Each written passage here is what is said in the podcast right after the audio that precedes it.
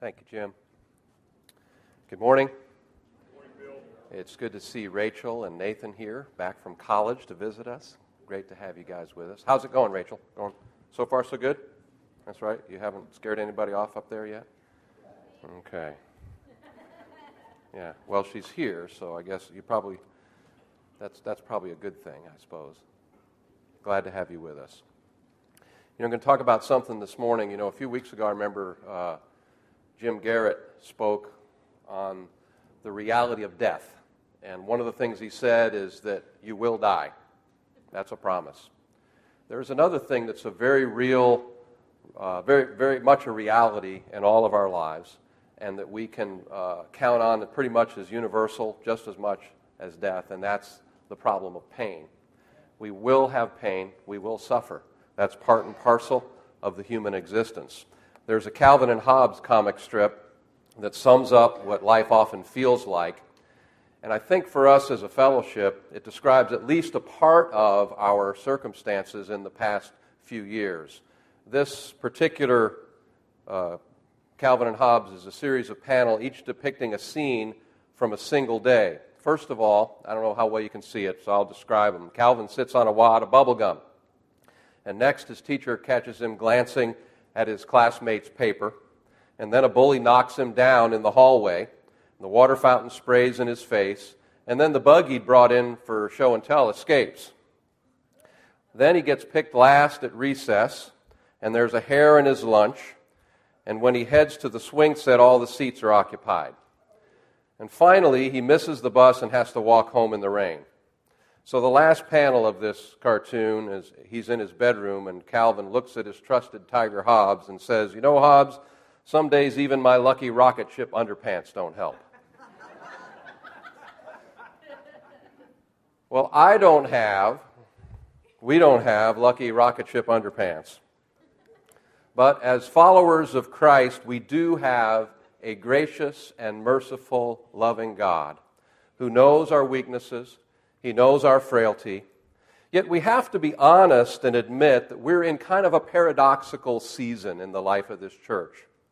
Having the kind of season in the life of this church that Calvin had in this day that's depicted in this comic strip, with a lot of things that just aren't going right.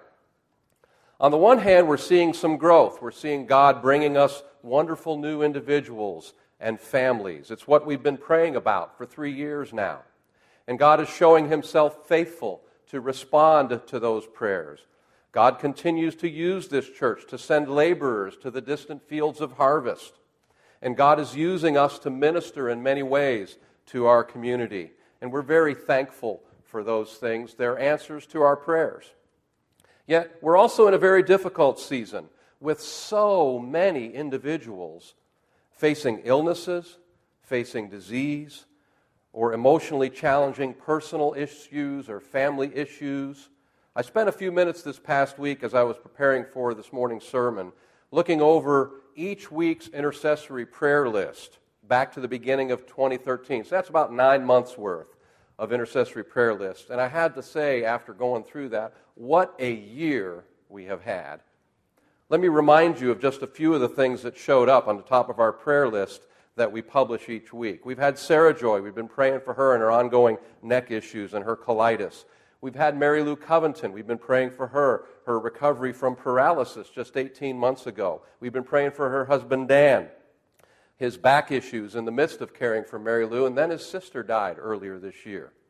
We've prayed for Tom Buck. He was hospitalized, and thankfully it wasn't a recurrence of his trigeminal neuralgia. We prayed, of course, for Vicky and her diagnosis of cancer and the two, surgery, two surgeries that she's had. We prayed for Spencer, hospitalized with severe headaches and a life threatening uh, blood vessel problem in his brain. We prayed for Debbie. You remember Debbie had this concussion after she had this very serious bicycle accident. We prayed for Margot as well, who was injured with a broken rib in the same accident. We prayed for Rebecca Wright, who had a heart attack and then had stent procedure. We prayed for Ginger and Rebecca, who were in a car wreck. We prayed extensively for a long time for Tom and Jody's grandson, Michael. We prayed, of course, for Gordon, who had a heart attack and had three different procedures to install stents. We prayed for our brother Ben Orm, whose wife Shirley died suddenly and unexpectedly. We've been praying for Abby Fox, our missionary child who, uh, in the Horn of Africa who broke her arm. We've been praying for Pat Gregory, her ongoing health issues, and her recent hospitalization. She got out of the hospital Friday, but she'd been in the hospital almost two full weeks. We prayed for Daniel Larrabee, who had the emergency appendectomy while they were here at home on furlough. We prayed just recently for Laura Grinnell, who had a series of mini strokes. We prayed for Darlene Green, who was hospitalized for some sort of a seizure. We prayed for Jerry Dunn, who had a spider bite and it looked like he'd been in the ring with Muhammad Ali. This is only some. This is only some of what's been at the top of our intercessory prayer list during 2013. It doesn't include most of the extended family issues that we pray about together. It doesn't include many of the emotionally painful things our TCF families deal with, including prodigal kids or unsaved loved ones or dysfunctional families or broken relationships. It doesn't include everyday illnesses. It doesn't include many of the chronic illnesses, deaths in extended families. It doesn't include the issues that many of us have with aging parents. And it doesn't extend into last year. This is just the last nine months. It doesn't include all of the ongoing physical and emotional struggles that our brothers and sisters in Christ face here every day. Some of these things we know about, and some of them we don't. Only a select few know. So, in the midst of this wonderful and encouraging season of growth in ministry, we're also seeing this suffering and pain among the body as well. And we cry out to the Lord for healing. We cry out for relief from these problems, and that's absolutely appropriate. And we see God move in response to many of these prayers. But it's a paradox, isn't it? because it seems that some of these prayers go unanswered. Let's be honest this morning. Let's be honest with each other and with God and recognize the reality is that we pray for things that don't always turn out the way we want and the way we think would be best. A paradox is a statement that might seem to contradict itself, but which is or might be true. We see a lot of paradoxes in Scripture. We see statements that are uh, absolutely true but seem to be contradictory. For example, how about fully God and fully man when speaking of Jesus? That's, that's a real paradox, isn't it? How about the things that are already and the things that are not yet? We see that in many places in Scripture related to God's kingdom. We have to wrestle with the outworking, the practical realities of these paradoxes in our everyday lives. One paradox we all face, and if we haven't faced it yet, we can be assured that we will, is the paradox of pain. On the one hand, we see in Scripture that pain and suffering has a purpose. Pain produces things in the life of a believer. That's very clear in Romans chapter 5. We'll read a couple verses from there. Not only that, but we rejoice in our sufferings, knowing that suffering produces endurance. And endurance produces character, and character produces hope. And hope does not put us to shame because God's love has been poured out into our hearts through the Holy Spirit who has been given to us. Isn't that a tough passage to swallow? Not so much that suffering and pain can produce godly character in us, such as endurance and character and hope. That's kind of hard enough. But that because of this, we can rejoice in our sufferings precisely because of what they bring about in us. Rejoicing is not typically the word you'd first think of when you think of suffering. And then we see the model of Jesus himself. Jesus, who endured pain and suffering for a very specific purpose, he knew that his pain would accomplish something critical, vital in human history, and it would gain something. We read this in Hebrews chapter 12, beginning with verse 1. Therefore, since we are surrounded by so great a cloud of witnesses, and let me pause there for a moment and note that uh, if you go back to Hebrews 11, you see who those witnesses are, and you see what they went through. They're the heroes of the faith, but they're the heroes of the faith who every one of them suffered. Therefore, since we are surrounded by so great a cloud of witnesses, let us also lay aside every weight and sin which clings so closely, and let us run with endurance the race that is set before us. Looking to Jesus, the founder and perfecter of our faith, who for the joy that was set before him endured the cross, despising the shame, and is seated at the right hand of the throne of God. So pain is clearly implied here. We know that the cross was painful. So when we run our race, here we are encouraged to endure. Now, we're not encouraged to endure because it's easy or because it's fun. We're encouraged to endure because what do you do when you endure? You endure difficult things. Nobody ever describes a great meal or a great vacation by using the word enduring. Oh, I had to endure that great steak dinner. Right? But there's a purpose and a plan as there was for Jesus. The challenge for us is that we don't always see that purpose and that plan. So we're left with something that's incredibly hard for us when we're in pain, whether it be emotional pain or physical pain or both. And trust me, those of you who've been there on both sides know that emotional pain can be even more difficult than physical pain, depending on our individual circumstances. We're left with choosing what we believe. We can believe that pain and suffering are purposeless and totally random. Or we can believe that God's in charge. We can believe that even when we don't understand, even when we can't begin to see what His purpose is in a given set of painful circumstances, we can believe that because God is good, because He is holy, because He is just, that He will use these things for our good and for His glory. Now, this isn't just a pie in the sky wishful kind of thinking. If it is that, if it is that, it will not sustain us in the midst of pain and suffering. What do we really believe when we say that we, as believers, are in Christ? Clearly, it cannot mean that we do not suffer any kind of physical or emotional pain. Now, to believe that, we'd also have to believe that we're somehow better than the saints who have gone before us. We'd have to believe that because we're somehow better than the apostles, even, or the early church, we're somehow immune from the suffering that they experienced. To believe that we're totally protected in this life from pain means we have to ignore whole portions of Scripture. So we can't go there, can we? But we still, despite this, despite understanding this, we still struggle with pain or even the purpose of it, don't we? Even knowing that pain has a purpose, that pain produces good things in the life of a believer, knowing that pain is one of the instruments that God uses to mold us and shape us into His image, into the image and likeness of Christ, who was, after all, our model of endurance. Even knowing all these things, we still avoid pain like the plague. And even at this point, we find a paradox because we're told in Scripture to pray for healing, to pray for relief. Yet sometimes that relief does not come, at least in this life. Pain is a truly powerful influence in life.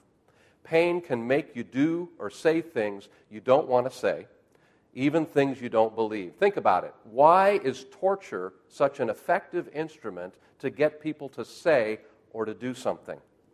Because our natural tendency, all of us are there, our natural tendency is to avoid pain.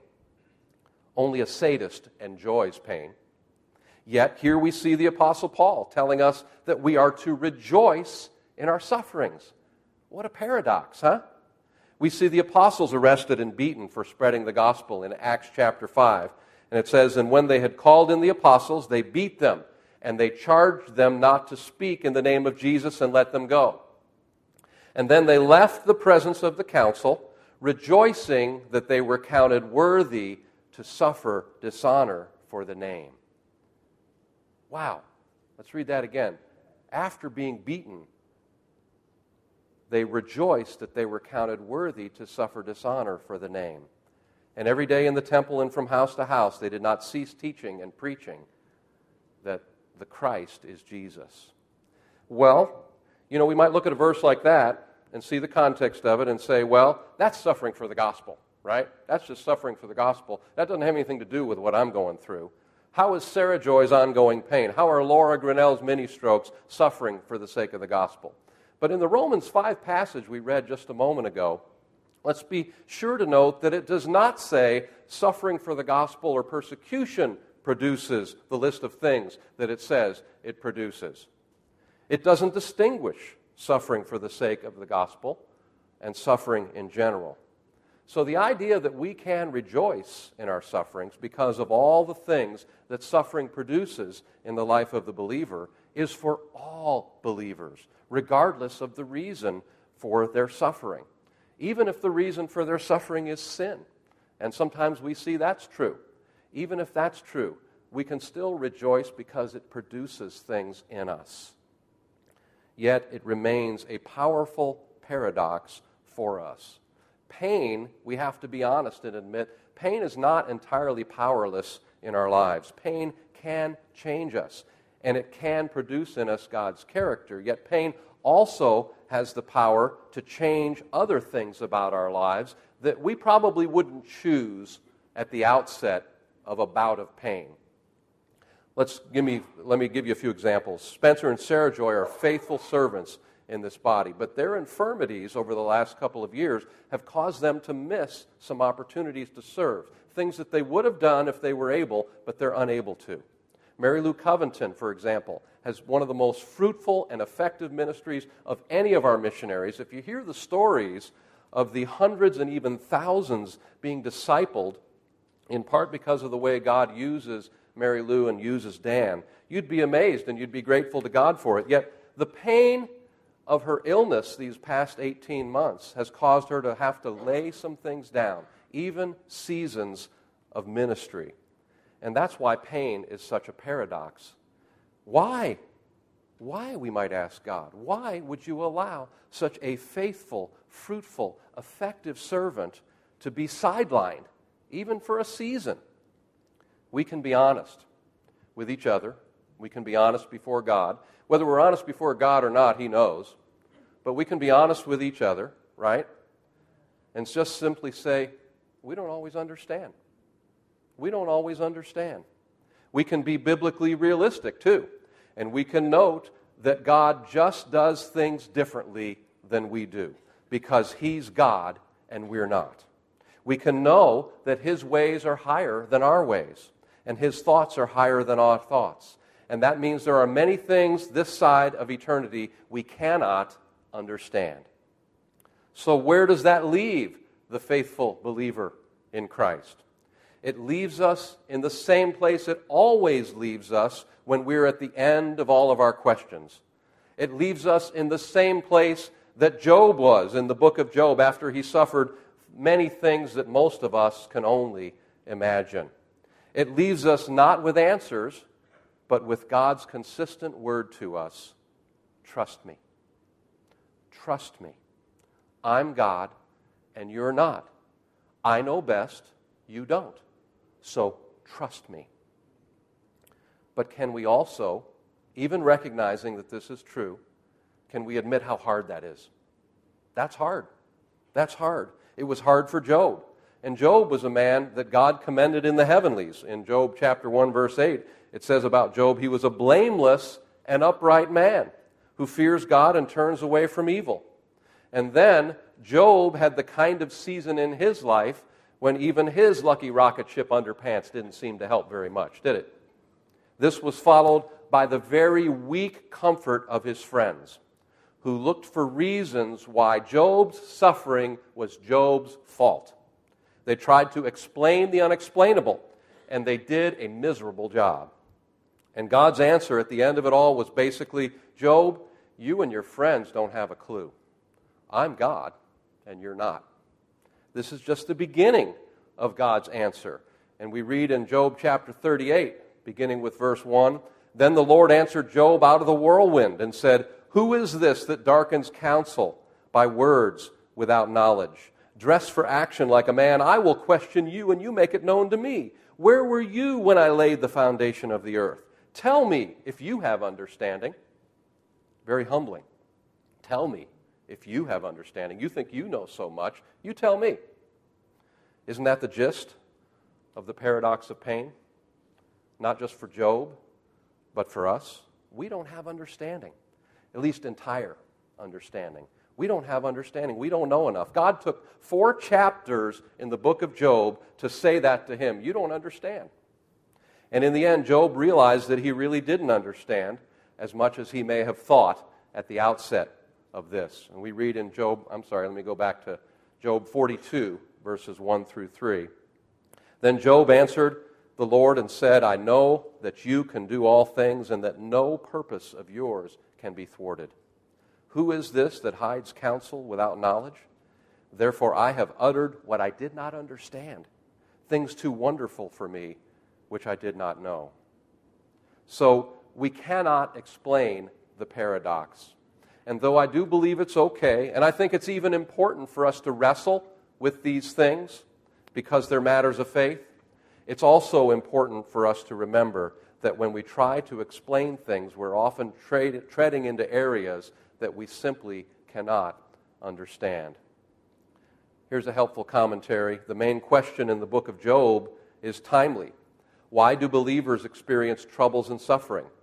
Through a long debate, Job's supposedly wise friends were unable to answer this question. Job's friends made a serious error for which God rebuked them. They assumed that trouble comes only because people sin. People make the same mistake today when they assert that sickness or lack of material blessings is a sign of unconfessed sin or lack of faith. Though normally, but not always, following God leads to a happier life, and rebelling against God normally, but not always, leads to an unhappy life, God is in control. In our world invaded by sin, calamity and suffering come to good and bad alike. This does not mean that God is indifferent, uncaring, unjust, or powerless to protect us. Bad things happen because we live in a fallen world where both believers and unbelievers are hit with the tragic consequences of sin. God allows evil for a time, although he turns it around for our good. In everybody's favorite verse, we read Romans 8:28, right? We may have no answers as to why God allows evil, but we can be sure that He is all powerful and knows what He is doing. Make God your foundation. You can never be separated from His love. So, the key to the story of Job is also the key to the paradox of pain for us. God wants us to trust Him. He wants us to trust Him. He wants to be our firm foundation. He wants us to trust that even in the midst of pain, we can never be separated from His love. Explanations can be a substitute for trust. God's interested not in explaining Himself, He's interested in our faith in Him. Nothing is quite like suffering in its ability to remind us how little control we have over anything, really. We have so little power which is why we need an all powerful God. The gospel of our Lord and Savior, Jesus Christ, allows us the freedom to be honest in our pain. It gives us the confidence that our ability to cope with or do away with suffering is not the point. The point God's making is trust me. Though we've recognized the power that pain can have in our lives, there are also some things that pain cannot do. In April 1994, many of you remember Willard Hudson, one of the founding members of this church. He was by then an elder emeritus. Don't you love this picture? Now, Willard's the guy on the left of the screen, not the handsome devil in the beard on the right. By this, by this point in April 94, Willard was an elder emeritus. He'd been just diagnosed with cancer, and that cancer would take his life about a year later. That day, from this pulpit, Willard preached a message titled What Cancer Cannot Do. I want to remember just a few points from that message today by highlighting some of the things Willard said on that day in light of our look at the paradox of pain. Because while our pain or cancer or any suffering can do some things, we have to be honest and recognize that, there are other things that pain cannot do. One of the things most people remember about Willard is that he had a great sense of humor. Those of you who heard Willard, you remember that, don't you? He proved it that day by joking about what most of us were at that point pretty close to tears about. And this is a quote from that sermon. Willard said, For those of you who are wondering about this certain radiance about me, it's not because of a spiritual encounter. It's because I've had two weeks of radiation treatment. The glow is of the world, but it beats the chemotherapy because you lose your hair, and I wanted to keep my sideburns. Now, those of us who remember Willard don't remember much hair on his head to begin with. See the picture. In saying this, Willard gave us permission to maintain our sense of humor. Willard noted, among other things, that cancer, and for our purposes this morning, pain, cannot cripple love, it cannot shatter hope, it cannot corrode faith, it can't destroy confidence, it cannot kill friendship, it can't shut out memories, it cannot silence courage, it cannot evade, invade the soul, it can't reduce eternal life, it can't quench the spirit, and finally, it cannot lessen the power of the resurrection. One of the things that Willard said that day is that cancer cannot cripple love. And he spoke of Nettie, and he spoke of loving her more than ever. And at that point, they'd been married 52 years, and he said the love will be there whether she gets sick or not. He said, When we stood before a preacher 52 years ago, we made a commitment. The love endures. Some people run off and leave when one of their mates gets sick. I have to note that I've seen the reality of a committed love a lot this past year. I've been at the hospital with Gordon and Sue when Gordon had a heart attack. I've been at the hospital after Debbie's bike accident, and James was at her side. I've been with Paul as he awaited the results of Vicky's second surgery. I've seen the pain and suffering of these believers, and it could not cripple the love that God has forged in these marriages over many years. And that remains true especially after the initial crisis.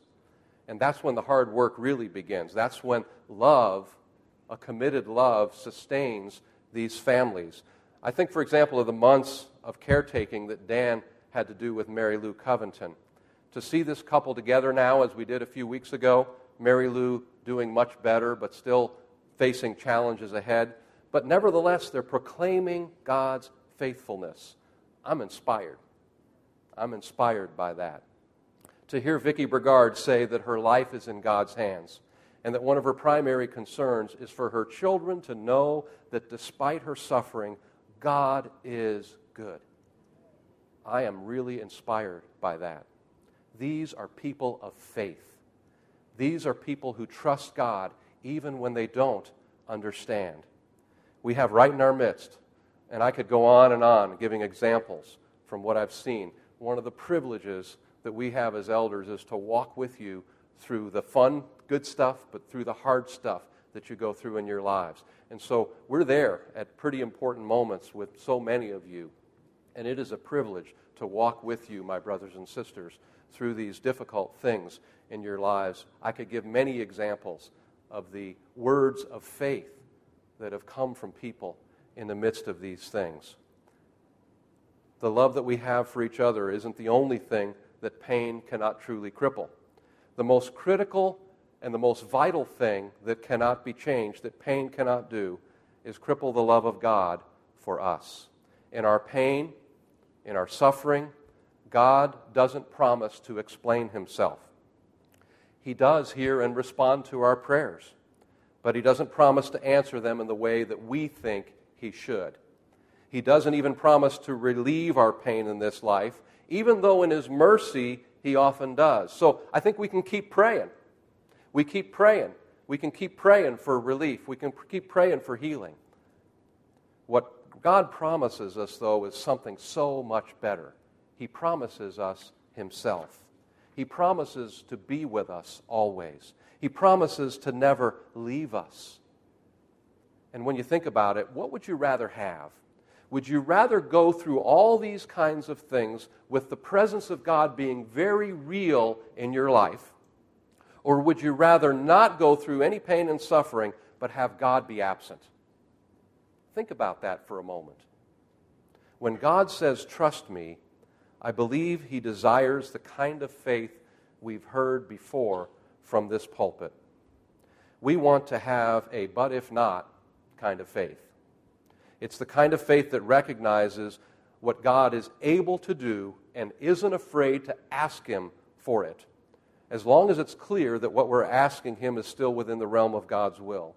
But this is also the kind of faith that recognizes that if, for reasons that only God truly understands, He chooses not to do precisely what we ask Him to do, we will trust Him. We will trust Him. We will serve Him.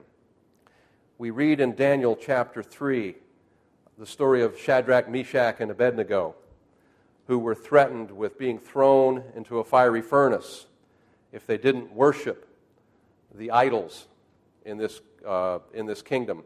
And it says, uh, beginning with verse 15, But if you do not worship, you shall immediately be cast into a burning, fiery furnace. And who is the God who will deliver you out of my hands? Shadrach, Meshach, and Abednego answered. And they said to the king, O Nebuchadnezzar, we have no need to answer you in this matter. If this be so, our God, whom we serve, is able to deliver us from the burning fiery furnace, and he will deliver us out of your hand, O king. There's confidence, isn't it? He will deliver us. And then they say in the very next verse, But if not, but if not, be it known to you, O king, that we will not serve your gods or worship the golden image that you have set up. So, what are they saying there? They're saying God can deliver us. We believe he will. But if not, it's a but if not kind of faith. God will deliver us. We just don't know how. He may deliver us out of this fiery furnace, and we know He's able. But He may let us perish in this flame, and we will be with Him. And in that is our deliverance. Some of us are really suffering here today. And you need to know that God is not punishing you. Billy Graham's grandson, Tullian Tchividjian, he's a pastor of a church in Florida, and he wrote this You don't have to pull yourself up by your bootstraps. You don't have to find a way to conquer the odds, be stronger, or transform yourself into some better version of yourself. The pain you feel, whatever the degree, may be a reminder that things are not as they should be, in which case it is appropriate to mourn the gravity of that brokenness. The gospel is not ultimately a defense from pain and suffering. Rather, it is the message of God's rescue through pain. In fact, it allows us to drop our defenses to escape not from the pain, but from the prison of the how and why to the freedom of who. We are not responsible for finding the right formula to combat or unlock our suffering. The good news of the gospel does not consist of theological assertions or some elaborate religious how to manual. The good news is Jesus himself, the man of sorrows, the crucified God who meets us in our grief. When you are at the end of your rope, when you no longer have hope within yourself, that is when you run to God for mercy. And finally, he writes, We don't need answers as much as we need God's presence in and through the suffering itself. For the life of the believer, one thing is beautifully and abundantly true God's chief concern in your suffering is to be with you and be Himself for you. Thankfully, the good news of the gospel is not an exhortation from above to hang on at all costs or grin and bear it in the midst of hardship. No, the good news is that God is hanging on to you. Many of you know the Christian singer and songwriter Steven Curtis Chapman. In 2008, his four year old adopted daughter died in a tragic accident when her older brother backed a vehicle out of their driveway and ran over her and killed her. For most of us, and I say most of us, this is unimaginable pain. Yet there are some, even here in this room this morning, who've experienced this kind of painful loss of a child. But what is God's word to us in any kind of pain or suffering we experience? God says, Trust me. He says, Trust me. In the unexpected death of a loved one, regardless of the circumstances, God says, Trust me. In the chronic illness that seems to plague us for days, for months, and for some of us for years, God says, Trust me. In the life threatening illness, when we wonder if we'll live to see next year, God says, Trust me in the emotional pain of a prodigal child who seems to have walked away from a parent's Christian upbringing, or the similar pain of any family member who's never trusted in Christ, God says, Trust me. In the pain of a loved one who's gone off the deep end and is in deep trouble as a result, God says, Trust me. In the more everyday aches and pains that we all experience, the colds, the flus, God says, Trust me. In the challenges like a tough exam coming up, that can be suffering if you're in the middle of school, or a romance gone wrong, or a broken relationship, God says, Trust me. Whatever you're facing this morning, or will face in the future, God's words are the same. Trust me, trust me, trust me. We're going to close with a song that Steven Curtis Chapman wrote sometime following the death of his daughter. In this song, you can hear the very real, very honest recognition of the pain of that loss. But you can also hear loudly and clearly the but if not kind of faith in this song. The paradox of pain that we've looked at this morning. I want you to respond this morning. This song's about four minutes long. Respond however the Lord would have you do this morning. You can stand, you can kneel. You can come to the altar. You can just pray quietly as the song plays. But I want you to listen to the voice of the Holy Spirit and let this song minister to you as we close. Heavenly Father, we're grateful for your word. We're grateful for these clear admonitions to trust you, to look to you as the author and perfecter of our faith, to look to you as our foundation, to look to you as the one who is always with us, who never leaves us and never forsakes us. Build those things into our hearts, Father, as each of us experience various kinds of suffering in the days to come. In Jesus' name we pray. Amen.